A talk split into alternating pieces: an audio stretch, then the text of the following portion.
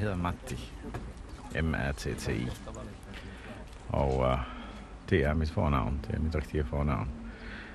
Jeg kalder nogen, de kalder mig for Volvo, eller, altså fra bilen. Altså, og, uh, der er ingen, der siger, finder Volvo Rødvaren, det siger Volvo Markkanen. og det er mit efternavn, plus den her bilmærke, der kommer dertil.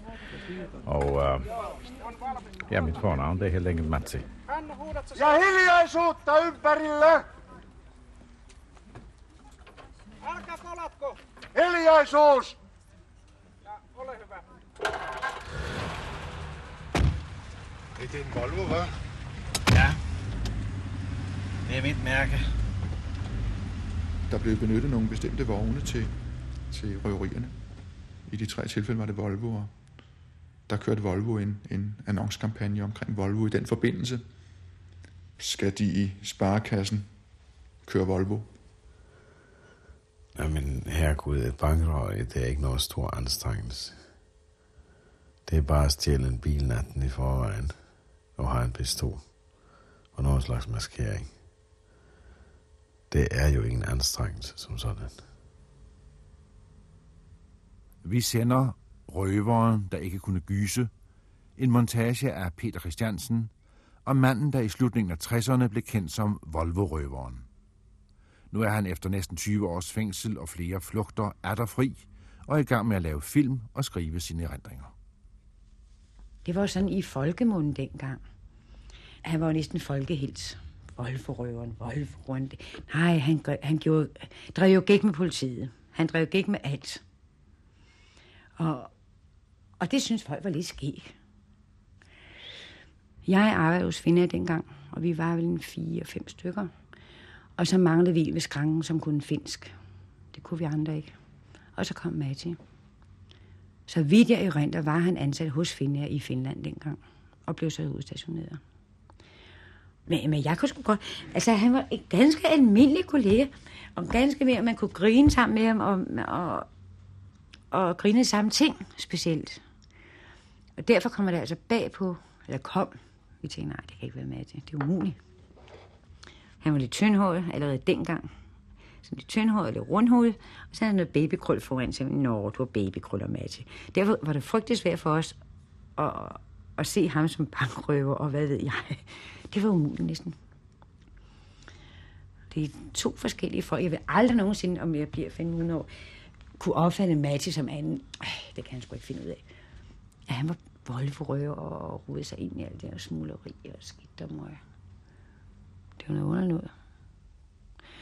Og jeg mener, jeg har kun kørt i bil med Matti en gang. Det var en Fiat 600. Jeg kunne tale helt flydende dansk og øh, kunne se vittigheder og kunne konversere livligt og øh, på alle områder, på alle livsområder, men øh, nu har jeg glemt så meget, og ordforrådet har blevet passivt. Så det er klart, når jeg hører det, når jeg hører dig tale dansk, eller nogen anden tale dansk, så forstår jeg alt. Men øh, selv kan jeg ikke udtrykke mig så godt på dansk mere. Jeg var enebarn, ja, og øh, jeg må sige, at jeg fik for mange penge som enebarn, og, øh, og jeg tror, at mine forældre, de øh,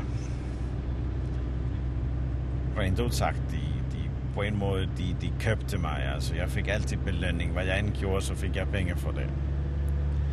Og hvis jeg ikke fik nok penge af min far, så går mor altid og gør mig det, sådan ved siden af, at der har du penge.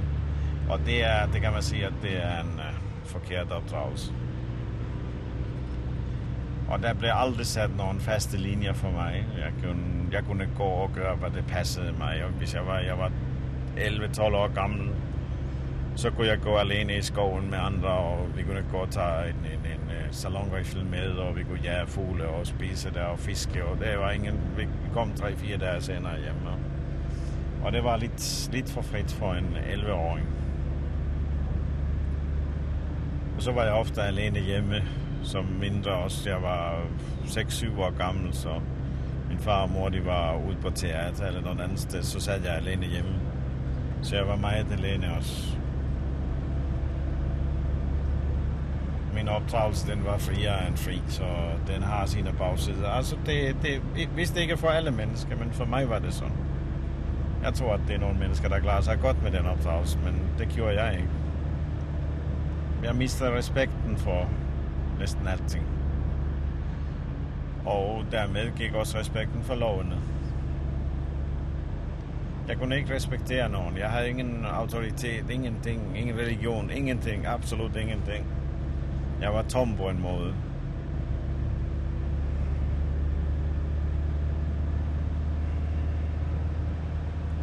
Og så til sidst kan man også blive forbryder af det.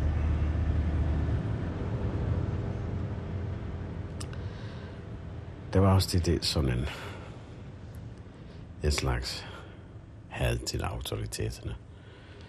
Jeg læste nemlig, det må have været meget tidligere, jeg tror det var nogle gange i 65. Jeg læste om en far og søn, der blev givet bankrupt til 90.000 kroner. Og det blev taget ganske hurtigt derefter. Men jeg tænkte, at jeg må da kunne lave noget bedre end det der. Og så sagde politiet, at det vil aldrig gå i Danmark. Det vil aldrig lykkes at begå et bankerøg i Danmark. At det bliver opklaret på et øjeblik. Det sagde politiet. Og jeg har ofte haft sådan en trods mod autoriteten, og så kom det, jeg også tænkt på, at det var den fandens, det, de kan da ikke opklare et bankerøj hver gang det begås. Og jeg skulle bevise det modsat. Og det første, jeg prøvede, det var, at det var en forretning. Jeg kan ikke huske, hvad den hed. Ja, men øh, jeg havde set bestyreren gå til banken med kassetter. Med pengekassetter, og jeg regnede med, at der er ret så mange penge. Og det var lige for jul der omkring.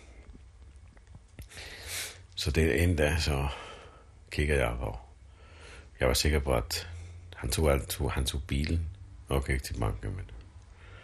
Og en dag, så besluttede jeg mig, nu tager jeg det der kassetterne. Jeg gik hen til ham, når han havde sat sig i bilen. Stak ind en pistol gennem vinduet og sagde, at stig ud, jeg skal have bilen og pengene. Han sagde, hvad, hvad er det for noget? Jeg sagde, ja, det er helt enkelt et røveri. Så skrub af, jeg tager bilen og pengene. Han kom ud af bilen og så ganske forskrækket ud og, og begyndte at gå væk fra bilen. Og så satte jeg mig i bilen og kørte væk med dem. Så kørte jeg sådan en halv kilometer der, altså to kilometer, kanskje med en og en halv kilometer derfra. Satte bilen i en sidegade og tog hans mappe. Og fandt ud af, at der var hele 19 kroner i. der var virkelig hele 19 kroner. Og en flaske spiritus, som jeg tror, han havde stjålet fra sin egen forretning. og det er derfor, han var så... Han var så... Han ville hele tiden sige, at lad mig få tasken med, lad mig få den med, lad mig få den med, fordi jeg tror, han var bange for, at det her spiritus skulle gå frem på en eller anden måde. så jeg, kunne ikke gøre andet end grine, da jeg sad i bilen. Det var en gevaldig kop til 19 kroner plus en flaske billig cognac. Eller til snit. Jeg måtte grine hele tiden. Jeg tænkte, det er utroligt. Når jeg begår det, tror jeg, det 19 kroner. Jeg tog en busfører derfra, hvor jeg havde efterladt bilen. Og så kørte jeg tilbage forbi stedet, hvor jeg havde begået det røveri. Og der så jeg politibiler, de kørte omkring, og det må jeg sige, det var første gang, jeg kunne lide det her. Aha, nu går de og jager mig. Det var noget, der jeg syntes, det var fint, at, men jeg vidste, at de havde ingen muligheder. Og sætte mig fast. Så det var håbløst. Det var ingen vidste, hvem jeg var. Og jeg har haft sådan en maske for ansigtet og anden slags tøj, som jeg har smidt væk. Så, øh, uh, så tænkte jeg, at nu skal jeg begå et, et bankrøveri. Så blev jeg ansat på et, og jeg, jeg sørger for at få ansættelse på en, øh, på et trælastfirma, for at levere varer i hele byen, så jeg kunne, samt, øh, jeg kunne fra den her lastbil kunne jeg udspionere en passende bank, som jeg skulle røde. Så jeg kørte rundt i et par måneder, tre måneder, med lastbilen der. Og øh, så fandt jeg en bank. Det var sparekassen i, i i Skovlunde var det. Jeg tænkte, den skal jeg tage. Og så, jeg tror, det var den 4. april 1967, så gik jeg ind i sparkassen i Skovlunde. Og øh, jeg havde et oversat jagtgevær med mig, og var maskeret med et hætte med hul for øjnene, og så en sort baryk, der så før vidt barokt ud, men det var også meningen. Ja. Der var en dame med en dreng som kunder, og så var der en, en dame, der var skanken ved kassen. Og så går jeg hen til kassen, og så siger jeg, at de der, jeg går bag skranken og siger, at jeg skal have jeres penge. Og så kan jeg en pose, som jeg har sat dem i. Hun begynder at sætte pengene i, i, i posen, nu. så jeg har fået den fyldt alle pengene, hun havde der frem for sig, jeg fik med. Så går jeg igen til den afdeling, hvor kunderne står. Så kommer den her den lille dreng der og siger, leger du bankover? Jeg sagde, ja, det gør jeg sgu. Jeg leger bankover. Det var sjovt, så jeg, når det den stille. Og drengen, han var meget glad, at han har nu snakket med nogen, der leger bankråd. Og så moren, hun kiggede på mig, hun, hun prøvede at indbrænde sig nogen slags beskrivelse. Ja. Og da jeg var på vej ud af døren, så kommer filialebestyreren der, altså bankdirektøren. Han kommer og styrer den ud, ud fra sit værelse. Der lå lidt bag til. Og så siger han, og, og, og peger på et pengeskab på væggen og siger, vi har flere penge her end nu. Jeg siger, I har flere penge, den er god, så skal jeg have dem hos Smith. Så åbner han sådan en, sådan en boks og tager en 20-30.000 kroner derfra og lægger dem på bordet. Og jeg tager det med i posen. Og så tror jeg, jeg sagde tak og farvel. Og gik til hen til Volvoen, som jeg kørte væk med. Jeg mødte altså, ikke et eneste politibil på vejen. Jeg gik langt derfra. Sådan 3 km mindst. Fire. Og efterlod bilen så. Et, som jeg tænkte, var et ganske trygt sted. Og det var det også. Det var nogle timer, inden de fandt det. Og bytte om på andre klæder og steg på bussen og kørte det magasin du nåede og drak en kop kaffe der med pengene, jeg havde med mig.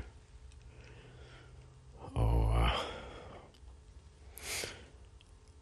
det eneste problem var, at jeg havde de fleste penge, de var det var i, i nummerfølge, det var de havde altså det var 10.000 kroner spundet der. Så for at få dem vekslet, så tog jeg toget til uh, Schweiz. Gik steg af toget på Basel Hovedbanegård. Lagde ca. 50.000 kroner på bordet i nye danske sædler med bankbanderoller, og så jeg ville have schweizerfrank. Nej, jeg ville have vekslet dem. Han spurgte mig, dollar eller frank. Og så begyndte han at tælle op pengene, og så fik jeg Schweizerfranc. Jeg havde bedt om schweizerfrank. De, de så ikke efter nogen nummer eller noget. Det, det rager dem en pind, hvad, hvad man har gjort i Danmark. Bare det er, bare man ikke siger det selv, at det er røde penge.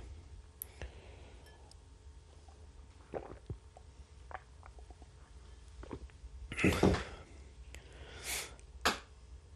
Så købte jeg rejsecheck, så havde en god ferie, ja. De der penge, det var vist nok 56.000. De varede i, ja, i lidt over to måneder. Det var dengang store penge. Jeg brugte to måneder til at bruge dem op. Og så var der også en anden ting, der var en politimand, der efter skolen, jeg kan ikke huske hans navn, det var en politimester, altså der. Og han sagde, at det tager højst en uge, så har vi manden. han sagde til journalisten, at det kan jeg stole på.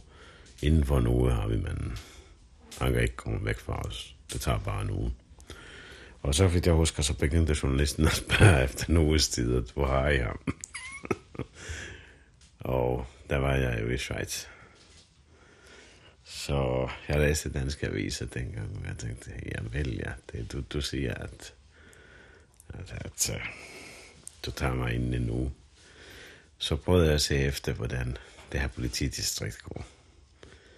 Og så fandt jeg en bank i hans distrikt, der passede godt til mine formål. Og det var i Harskov by, eller hvad det var nu. Det var en lille bankfilial, og der stjal jeg en Volvo varebil. Og satte på sådan overalls.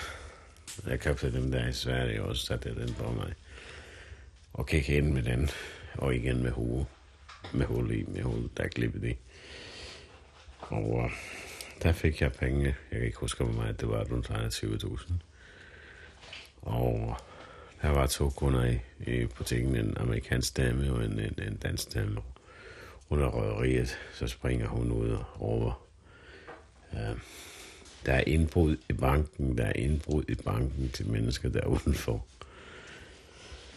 Jeg fik pengene og gik ud, så var der flere mennesker, der stod der, sådan lidt truende stillinge. De så jo godt, at der er bankrøveri på gang. Men det gjorde ikke noget. Og derfor, fra Skovby, der kørte jeg gennem parken, der er en stor park. Og så ganske specielle veje der i skoven nu. Så det er svært at følge efter en, hvis man ikke kender den. Så hørte jeg pludselig en sirene. Så så jeg en mand kom løbende ud fra banken derinde og løb om bag sin vogn. Smed et eller andet ind i vognen. Hvordan så manden ud? Han havde øh, en, ligesom en kedeldragt på nærmest. Hvilken farve? En blå eller sådan mørkegrøn. Og så havde han en lille hue på nærmest. Vi hørte sirenen, så han havde sådan en fart på. Han styrtede jo ud. Var han meget nervøs. Ja. Og han havde mærkeligt tøj på. Og når man ser en mand med maske komme løbende ud fra en bank, så tænker man straks, at der var et bankrøveri.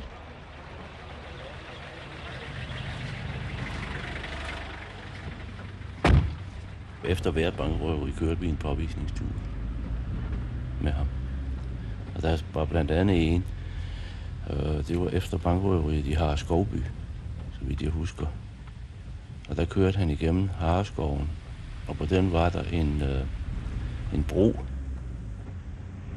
Og der havde han forinden fortalt mig, at en Volvo Amazon, som han normalt kørte i, den var for bred, og derfor havde han i det tilfælde taget en Volvo varevogn, fordi den passe, den kunne gå over broen. Og en politibil, hvis, hvis der havde været en efter ham, ville den ikke kunne være med. Hvor dengang kørte vi i Sæfyr, de kunne ikke komme over. De var for brede. Broen, den svejer, når jeg kører over. Den er så op på en stejl bakke, og så efterlader jeg bilen der.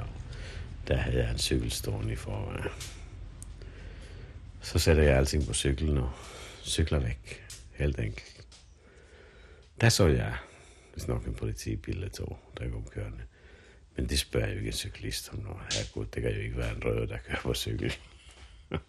så, så havde jeg alt, alt tøjet og maskeringen og pengene og våbnene i en taske på, på cyklen. Og så kører jeg bare ganske roligt væk. Alarm, det har jeg aldrig tænkt på. Jeg vidste jo altså, at hvis alarmen går, det er umuligt, at nå er der med det samme.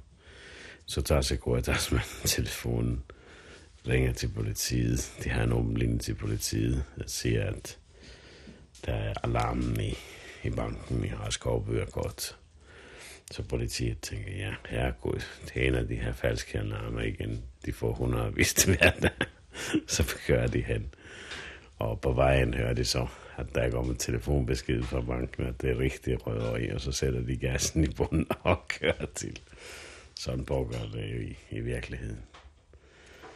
Så jeg vidste, at selvom der står alarm på døren, jeg vidste, at det tager mindst 3 minutter, 4 minutter, efter at jeg har forladt banken, inden der er nogen politibil. Og der gjorde det også hver gang. Og så stjal jeg også næste gang en Volvo. Og det, jeg tror, det var der, jeg fik navnet Volvo Rødvaren. Og det var en Volvo til mig. De sagde, at det var svært at stjæle. Og det vidste jeg ikke. Men jeg havde tænkt mig at anvende en Volvo. Og det gik ganske let. Den første bilen, det tog vel 8 minutter at stjæle den. Og det, her, det havde været andre biler, der man kunne stjæle på 25 sekunder.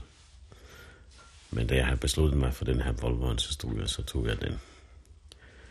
Og jeg kan ikke huske, hvilken bank det nu var, men det var i hvert fald en, da jeg fik cirka 40.000 kroner.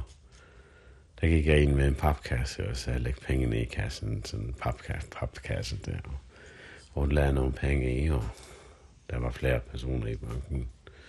De kiggede bare dumt, hvad der pågår. Og der var det, jeg gik ud fra banken, og sagde, at hils politiet, når de engang kommer. Og så kørte jeg væk i et par kilometer derfra. Efterlader jeg bilen i skoven og tager igen en cykel. Og så cykler jeg videre på en sti langs motorvejen til Helsingør. Det er jo motorvejen, der går til Helsingør der. Og på en parkeringsplads ved motorvejen, hvor cykelstien går forbi, der står en politivogn. Og der er to betjente med maskinpistoler ved siden af bilen. Og de holder udkig efter vejen der. Og der er flere nysgerrige mennesker der, og de spørger politiet, hvad, der, hvad, hvad, hvad, hvad, det, hvad der sker, hvad der sker. Så, så kommer jeg også der, det der spørger, hvad, hvad er det nu? Hvorfor, hvorfor er det her med våben? Og så der. Politiet siger, ja, det er en bankrøver. Hold jer væk. I skal, I skal komme væk. Han kan komme den vej når som helst. Jeg siger, jeg vil ja, vi skal nok gå, så. Og så cykler jeg væk derfra også. Jeg tænkte, altså herregud, nu holder det der, de holder vagt efter mig der. Jeg, jeg står bag det med pengene og våbnene og alt, og spørger dem, hvad der er sket. Og jeg, jeg, jeg kan se, at jeg kunne lide situationen, den var morsom og, og sådan. Og lidt spændende også.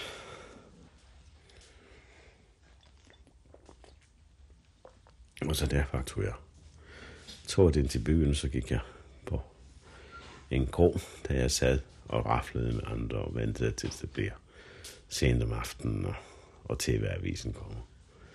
Og de her mennesker, de, de var, de havde diskuteret det her røveri. Det var sket igen, fordi det var noget stort i Danmark dengang, et røveri. Men Jeg sad ved bordet og raflede med dem også, og de, de, de, en af dem sagde, at ja, det må være en direktør eller sådan. Han sagde det jo så motiveret. Det siger de. Men jeg sagde, at det må være en psykopat, der gør sådan. Og så de der to andre, der jeg raflede med, som jeg raflede med, de, de holdt med mig faktisk som rødder, uden at vide, at jeg var den. Og de syntes, det var fint gjort, det jeg gjorde. Så kom TV-avisen om aftenen, så Han havde nok øh, tørklæde foran næsen, så havde han en flalle. Ja, var det en brune, eller var, jeg kan ikke, var der en grøn hat på. Så havde han en, en trænsko på. Og han, hvordan har han bygget? Han var kraftigt bygget. Og han kom direkte ind til dem Nej, han kom først til notering. Og søgte sig ind til deres kasse. Ja, bagefter, ikke? Så gik han herover og rakte en kasse over. Og så sagde han, at jeg skulle udlevere penge til ham. Han troede dem med en pistol. Men han, han vidste jo, han pegede med pistolen til mig, ikke? Ja. Er de sikre på, at det ikke var en legetøjspistol? Altså, det kan jeg ikke svare på, fordi det ved jeg ikke rigtigt. Så det ud Det til at rigtigt. Så den ud til at vage noget i hånden på ham? Det har jeg ikke Lå lagt den mærke til. Det har jeg ikke lagt mærke til. Det har jeg altså ikke. Hvor længe varede det, efter de havde slået alarm, før politiet kom? Ja, det var utroligt længe. Det ved jeg ikke. Og så spørger den her intervieweren, kasseren, at sagde bankrøver noget, da han forlod banken. De havde hørt det et eller andet sted fra, at han havde hilst politiet eller sådan. Og hun ville ikke sige det, fordi politiet havde sikkert sagt til hende, at sige, sige det for, for guds skyld ikke, at han sagde sådan. Men så afhørte den her reporter han rigtigt, og, og så til sidst sagde, ja, ja, han sagde, da han, han gik, at, at, at at helt, helt politiet, når de engang kom. Og så eksploderer det her værtshuset i latter. Der falder flasker på gulvet og alt muligt, og, og folk slår sig på banen, og de griner så højt som muligt. Og, og den samme slags støj, det høres fra et andet værtshus, ikke langt derfra. Altså, jeg, jeg kunne ikke tro mine øjne eller ørerne, er det sandt det her. At man er blevet en slags folkehjælte på det der, at man har lavet et par bankrån. Og øh, jeg havde jo en vis... Jeg havde ikke politiet som sådan. Det gjorde jeg ikke altså. Jeg havde ingen grund til at have dem. Men øh, personligt havde jeg det sådan, at jeg tænkte, at jeg behøver ikke lyde loven, eller følge, følge lovens bestemmelse at jeg er ligesom lidt udenfor, at jeg må begå, hvad jeg vil, bare jeg ikke direkte skader nogen mennesker. Men det blev en stor drivkraft, det her politiets praleri, og hvor hurtigt det tager mig. Og samtidig det her avisens store skriveri om, om dette, og, og jeg ligesom gik med på spøjen. Det var jo politiet og, og, og myndighederne, det var jo almindeligt, det grin den sommer. Og jeg tænkte, at den er god, hvis befolkningen venter det der, så må de få sit. Fordi det var ligesom en skuespiller på scenen, der optræder indtil publikum har fået sit, hvad jeg kom for. Det blev et, et, et brød af latter og grin over hele landet. Og politiet var der var ikke en eneste politimand, der sagde, at vi har ham inden en uge. Eller, der var ingen, der lovede at æde sin gamle hat. og så tænkte jeg, at den er god nok. Nu skal vi fortsætte med det her. Og man vidste jo godt nok, at en dag må det gå galt. Men det tænkte man ikke på. Pengene brændte på lommen. Ingenting har nogen værdi. Jeg var ikke lykkelig. Ikke altså. Jeg brugte bare penge. Og gik ud efter fornøjelse. Hvis jeg blev sulten, så fløj jeg til Paris for at have bedre mad der. Jeg kan ikke rejse med en anden veninde ned til Portugal og andre steder. Det spiller ingen rolle, hvad det kostede. Jeg vidste jo, at jeg kunne altid hente lidt mere.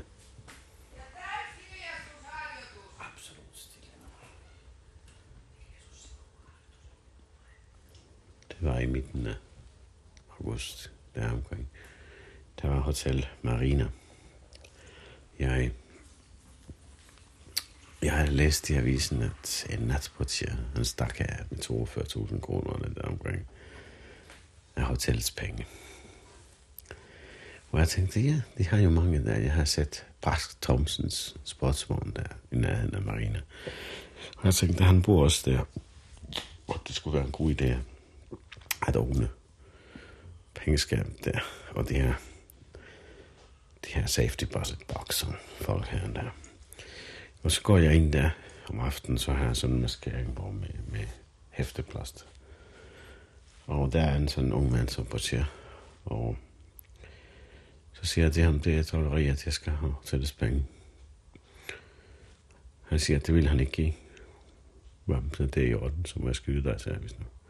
Så han vil ikke give nogen heller. Så tænkte jeg, her gud, hvad skal jeg gøre nu? Jeg vil jo ikke skyde, men... Og så tænkte jeg faktisk at gå væk derfra. Men så kommer han styrtende efter mig.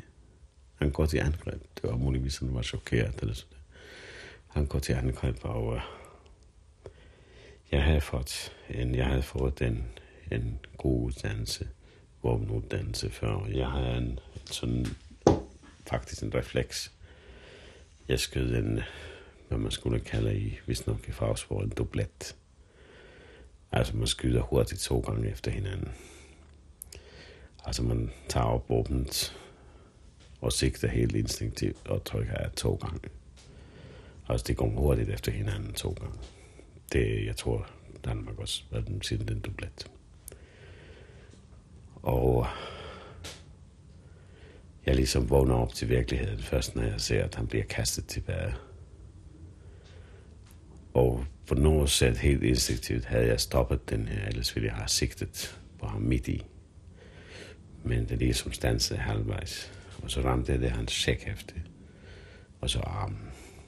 Det gik gennem armen på ham og så ind i en elevantors skagt. Ja.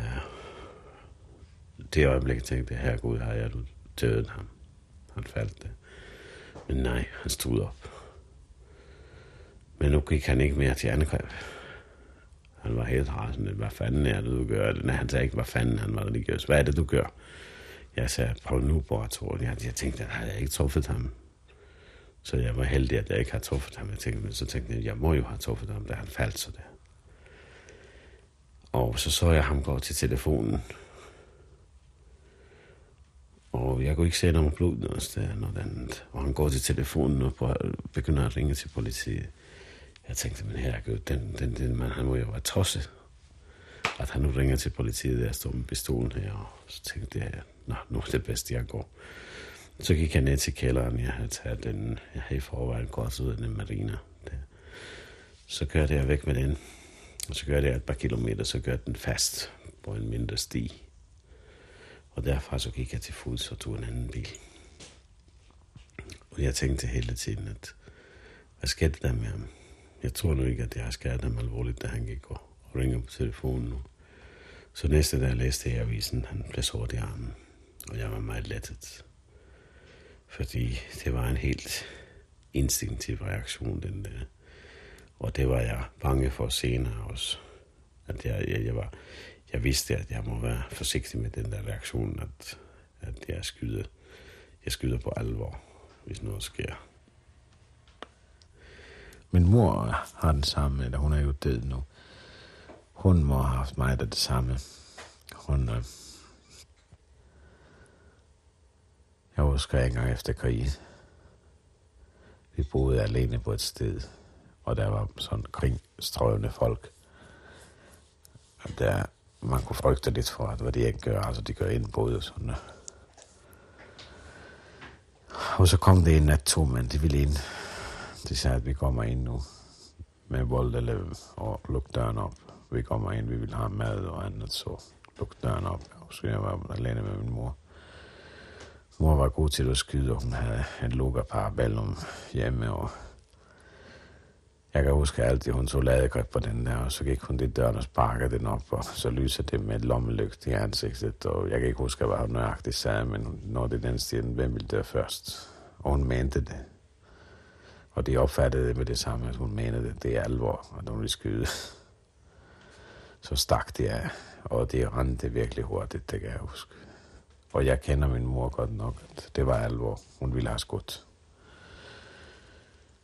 Så jeg tror, at jeg har arvet fra hende. Fordi hun havde altid en paniksituation. Hun, hun blev ganske rolig, kold og rolig. Aldrig noget. Hun, hun har aldrig været i panik. Min far fortalte om det der, at det var lidt ubehageligt, også fordi hun var altid meget kold i hovedet. Men så havde hun samtidig, hvis uh, hun var også lidt kold i sine følelser, og kunne ikke vise det, men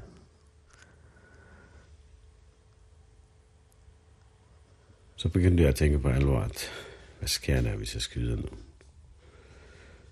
Og det ville jeg under ingen omstændigheder gøre. Men øh, nu har jeg fået blod på tanden med de her bankhårerier, at, at der skal begås flere, fordi jeg læste om en special afdeling, som politiet havde sat op på hele Rødslot. Så, så stjal jeg dengang en Jaguar, fordi jeg vidste, at Volvo-biler, de de, det holder man specielt øje med. Hvis der bliver stjålet en Volvo, så er det stor alarm i hele landet. Så nu stjal jeg en Jaguar, fordi jeg har kørt meget med Jaguar. I sommeren 62, så jeg kendte dem godt. Jeg stjal en Jaguar og, og kørte rundt dem med, med rundt. Jeg kørte rundt med den i Danmark øh, overalt og testede den på vejen, og jeg vidste, at den er god. Så stjal jeg en anden Jaguar lidt senere. Og den brugte jeg til et røveri i Ganløse. Der var, der var en, en, en, sådan en, ja, skal vi sige, der var en bundemand som bankdirektør eller sådan. Der gik ind, så sagde han, hold op med det pjat, sagde han. Og og så kasseren sagde, det der skulle ikke rigtigt, den der, og peger på min pistol. Så skød jeg en gang i væggen, og jeg sagde, at det der, det er vel en rigtig pistol, der laver sådan et hul. Så gav de mig pengene. Det var ikke mange penge, jeg fik der. Så kom jeg ud fra banken, så er der flere mennesker der udenfor. Det ser også lidt troende ud. Jeg vifter med pistolen, så den går væk. Det gjorde de, så går jeg ind i så stiger jeg ind i Jaguaren og starter hårdt derfor. Det er jo en bil, der kører 70-80 km, 90 km i første gear. Sætter man i anden gear på som 150. Så tredje deroppe. Så jeg startede ganske hårdt derfra. Det brændte lidt som sorte spor i starten. Jeg har set vejen i forvejen, at den er god at køre på. Men jeg vidste ikke, at det her kørt sukkervarer fra marken. Og så var der kommet lær på, på vejen, og det var ganske glat. Og i den der kurven, jeg kom kørende, jeg havde regnet med, at jeg kan køre det med i tredje gear med, med et omtegnet 5.000 omdrejninger. Der er omdrejninger på den der bil, man ser, det, det er muligvis, det er cirka 170-180 km i timen, kan jeg komme igennem den der kurve. Jeg ved ikke, om jeg var kommet så højt op. Måske bare kun til 150-60. Så sagde jeg, at det har lært på vejen. Så vidste jeg, at når der er ingenting at køre, nu skal vi køre vejen, vejen. så det er glat. Og det skete også, jeg, jeg kørte af vejen på marken. Så bilen roterer et eller to gange. Ligesom når en bil kører ud fra vejen under, under, under billøb. Så roterer den et par gange, og den slår mig på fingret. Jeg har fået et hårdt slag fra rettet, så, så vidste jeg bare, at nu skal jeg holde den i anden gear og fuld gas. Så satte jeg den i anden gear og den fuld gas, så stiger den. Så går, kører den videre mod kroftekanten og vejen igen, og jeg fik lidt fart på, da, da den tager hele tiden, den er fast på den, og så kører jeg over det her grøften, og bilen kaster sig tilbage på vejen. Der var to biler, der har sat efter mig, de forfulgte mig. Da de så det der, så holdt de op med at følge mig. Så startede jeg ned ad en vej, sætter farten op, og jeg tror, jeg kører kørte en nærmere 200 km i timen på den der smalle vej. Så kom der pludselig en traktor øh, uden lys. Jeg ser den der i sidste øjeblik, og jeg tænkte, nu bliver det en kollision. Og så kørte jeg, kører jeg hellere af vejen, end at, end at kollidere med den her traktor direkte. Han sagde mig også lige i sidste øjeblik, han svinger til højre, og jeg til højre, så vi går sådan fra hinanden, når han kommer derfra. Så går bunden, så går jeg går han ind i grøften. Det var sådan blød, det var ikke, det var ikke rigtig grøften, men det var sådan øh, ud fra asfalten.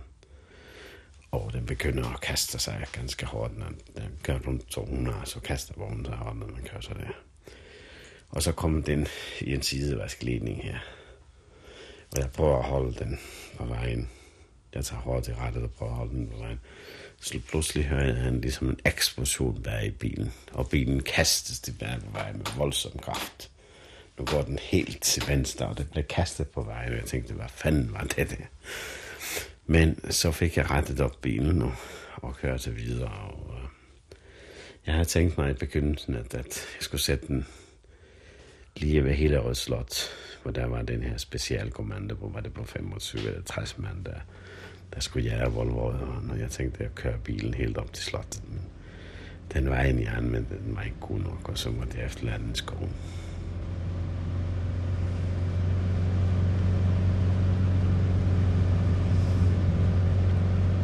Jeg traf en tjener øh, på en restauration. Jeg læste, jeg læste det, jeg læste Ekstrabladet eller BT.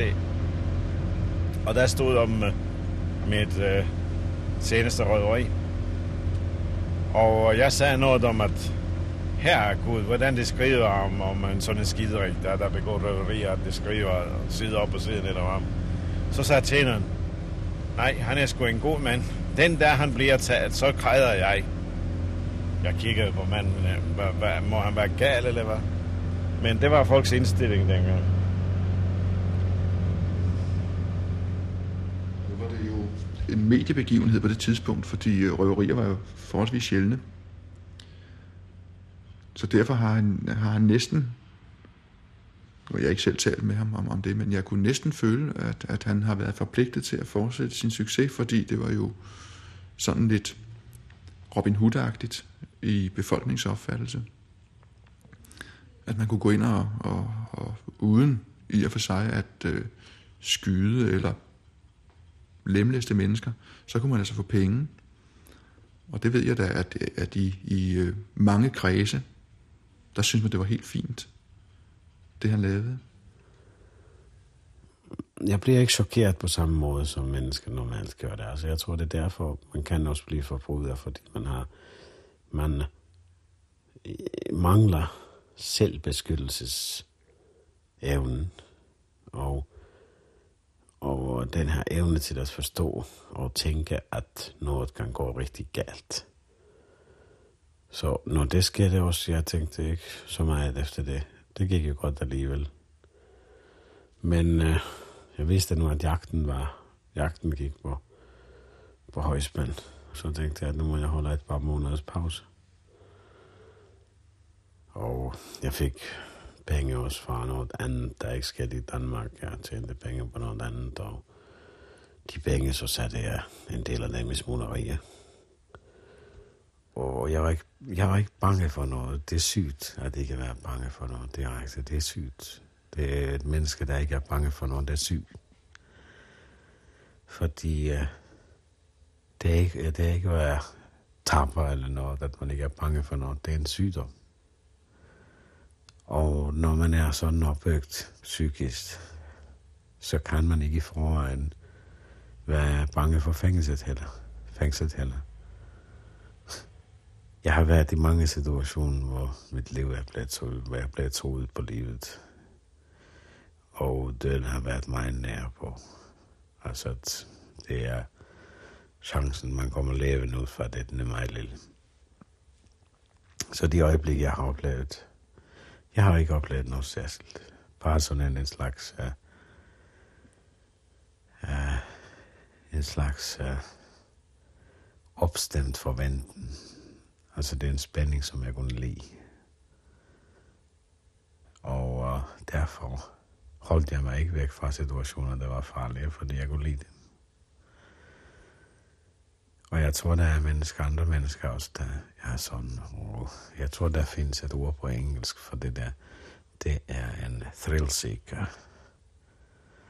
En, der søger farlige situationer, fordi han får noget ud af det der. Han, han nyder de der farlige situationer. De fleste mennesker vil undgå det. For enhver pris. Og så findes det mennesker, der vil gerne komme i sådan situationer, fordi så føler de, at de lever fuldt. Og det var noget af den slags med mig. Det er de så mange mennesker, de, de må leve uden, uden arme eller ben. Hvis man har mistet et ben, så får man det ikke tilbage. Og jeg har mistet den evne til at gyses, jeg tror som barn og noget, så det er noget, der ikke kommer tilbage. Men jeg, jeg kan huske, når jeg tænker tilbage, at jeg havde det allerede som 7-8 år, det kan jeg huske. Eller 6 år gammel var jeg vist. Der blev, øh, det var Brumberg, i Finland under krigen. Og uh, på en jernbanegård blev jeg legede med to andre drenge, de var lidt ældre end mig. Vi legede mellem skinnerne der. Det er nu en by, der ligger i, i, i Rusland i øjeblikket, men det var dengang Finland. Og pludselig kommer det et angreb af sådan ladflyvende bomber. De angriber den her banegården. Det kom uden varsel. De havde, de havde ikke observeret, når det kom. Og banegården blev bombet. Og jeg husker, at jeg så de der bomben løskøre sig fra flyveren. Og jeg vidste med det samme, at der skulle komme ned. Og jeg kastede mig ned mellem skinnerne der. Og det gjorde de andre også. Eller hvis jeg skreg det den der med ned, nu kommer det bomber. Og det kom nogen ganske i nærheden, der ingen af os blev øh, truffet af noget, men det var øh, måske, de var tre eller fire flyver, det var det måske en 20 sekunder, 30 sekunder hele angrebet, men øh, vi kastede omkring der, altså jorden den, gungede, den, den gynger, og, og kastes, jorden kastes op. Og, så øh, det jeg husker godt, at jeg kunne ikke høre, hvis det et halvt døgn eller et døgn efter det der, og så høre sådan, den var væk, og, og jeg blødte fra næse og ører, og, og alt det her lufttryk, det var hårdt. Men så, øh, to af de andre, de to andre drenge, de var i chok efter det der. Og den ene af dem, han øh, blev frygtelig red for flyver. Hver gang han så en flyver, så stak han af i fuld panik. Og når jeg tænker efter det på den der oplevelse senere, Jeg blev aldrig bange for det der. Jeg nødsynede den luftkamp, når jeg så, når jeg så det der, når de skød, når de har øh, jægerflyt i jernbombemaskine. Jeg syntes, det var spændende. Og jeg så andre bombninger også. Og bomberne, der kom, jeg, jeg kiggede bare på dem. Jeg syntes, det var spændende. Ingenting andet. Så det må være en, en, en, en sådan en slags evne til at uh, enten at lade være frygte, eller at, at man, man savner evnen til frygt. Og jeg tror, det er det sidste. Vi løb 604 mand op, øh, som der er den ene eller anden grund var anledning til, at vi skulle tale med.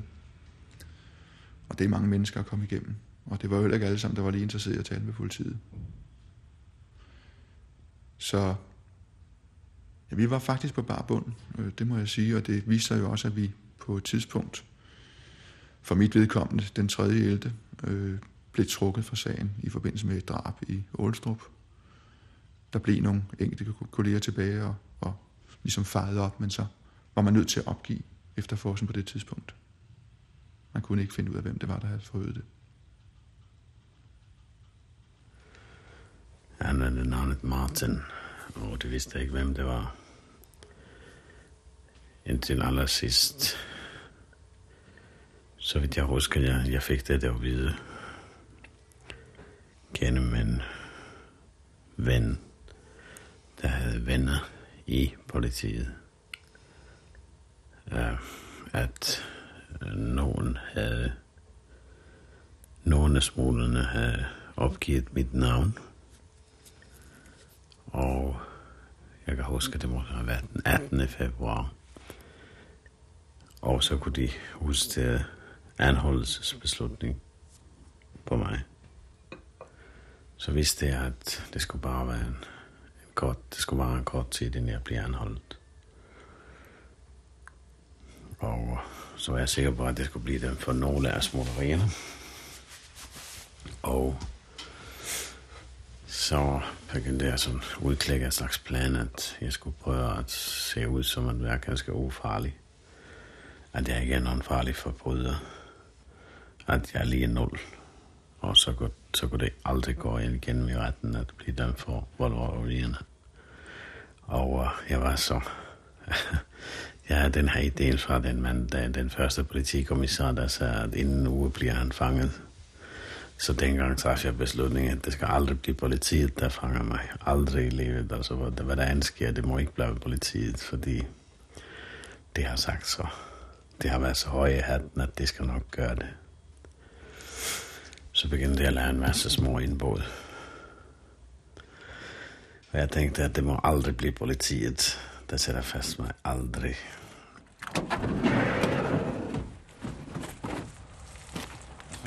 samme gang er det deprimerende at tale om forbrydelse. Altid om forbrydelse, som man har begået. forstå. Det er så skide ubehageligt, at man bliver dårligt tilpasset af det der hver gang, man snakker om forbrydelse. Jeg hader forbrydelse, Frida. Og så snakke om forbrydelser og forbrydelser og forbrydelser og fængsel, som har været det. Det er afskyeligt. Det er det, som også jeg har, ikke, jeg har vidst ikke, at det kan blive så ubehageligt.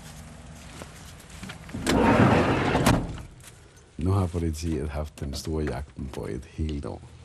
Og det er ikke dem, der har taget det ind. Så ville jo folk grine endnu mere. Men jeg vidste ikke, om det skulle blive en bundemand eller bilejer eller noget. Jeg ville høre op, hvis det har været den bilejer, der, jeg kommer, der kommer og siger, at du skal ikke stjæle min bil. Så herregud, kald på politiet, har jeg sagt det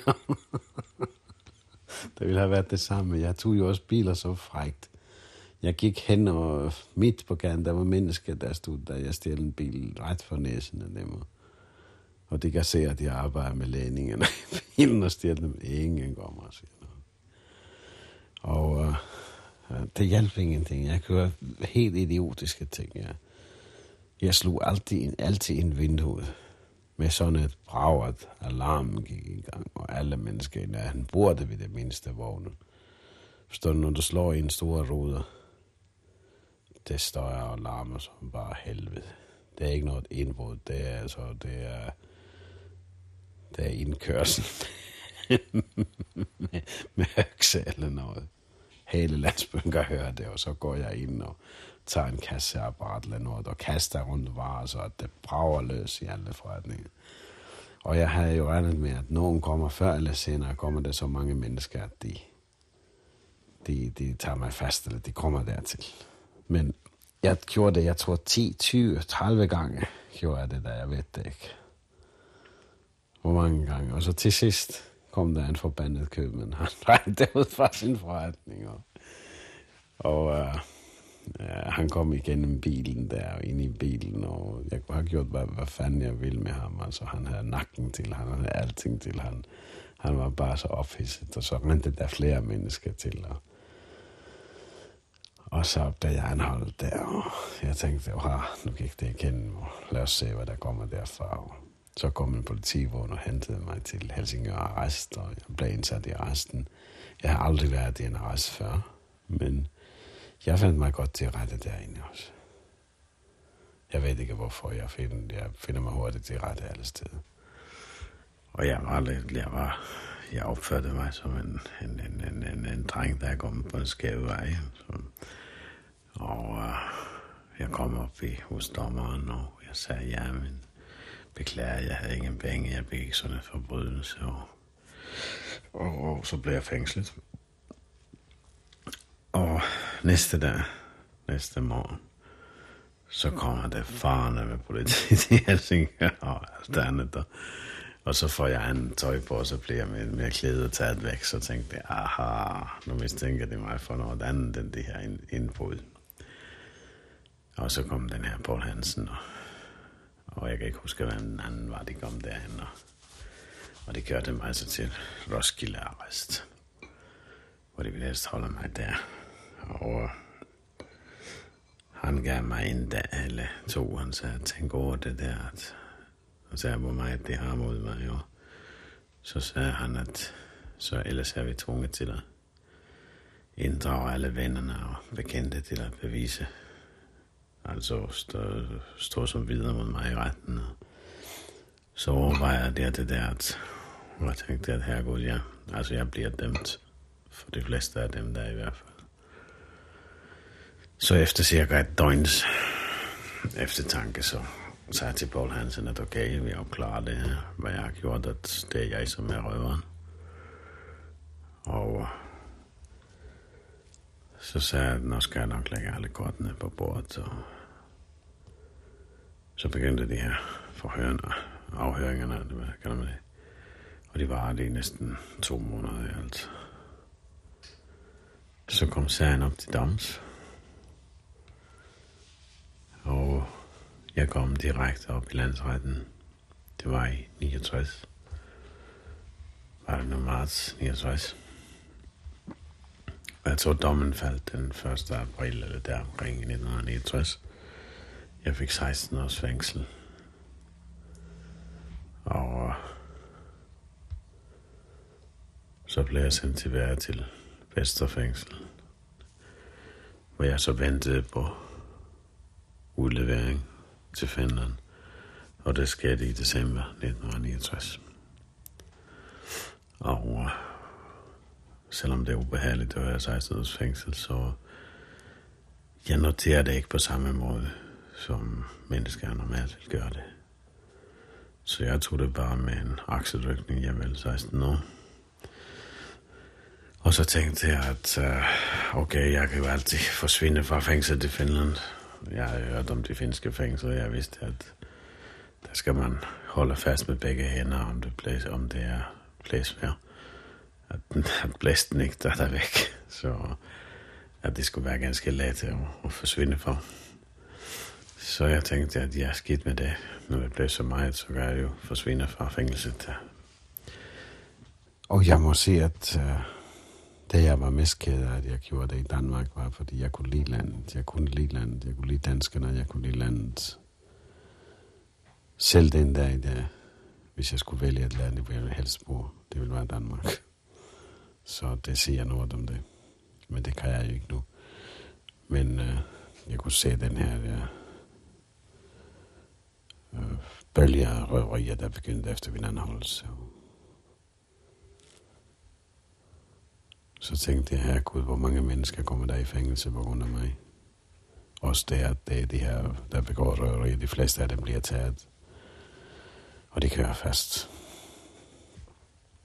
Og det gav mig lidt til at tænke. Men så kom jeg til fængsel i Finland.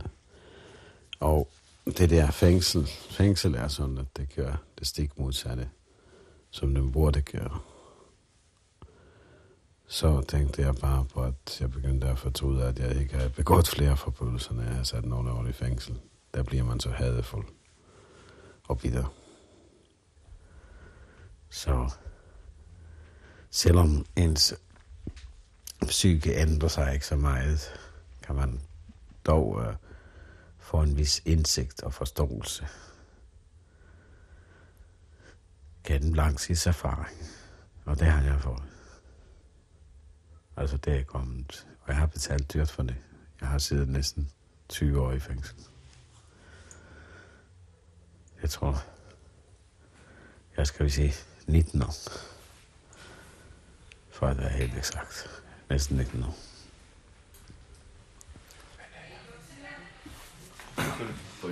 Men nu må de, altså de er meget tørstige her, og filmfolk, de drikker utrolige mængder kaffe. Så nu må vi lave meget kaffe for dem her, altså sådan 4-5 liter, og så kan vi tage til det, andet, til det andet sted, der hvor vi skal lave indbrud, som man siger det der. Og uh, denne film, den uh, bygger på en, en, en, en, uh, en røverhistorie. Det er en uh, finsk, uh, en kendt finsk forbryder, der begik selvmord i 1954. Så det er frit efter hans livshistorie. Og nu er jeg nærmest rådgiver, fordi jeg har jo et, et, et skal vi sige, et, et, et lille kendskab til uh, forbrydelser og så videre, så er jeg rådgiver. Hvordan folk uh, opfører sig, uh, altså hvordan kriminelle opfører sig, og uh, hvordan de uh, flugten fra fængslerne foregår, og, og så der, det har jeg vis kendskab til, os. og vi har jo så små budgetter, så vi må have to af alle sammen. Og det andre, det er catering her. Og, og det kan jeg faktisk godt lide. Det er kaffe smager jo godt. Vil du også have lidt?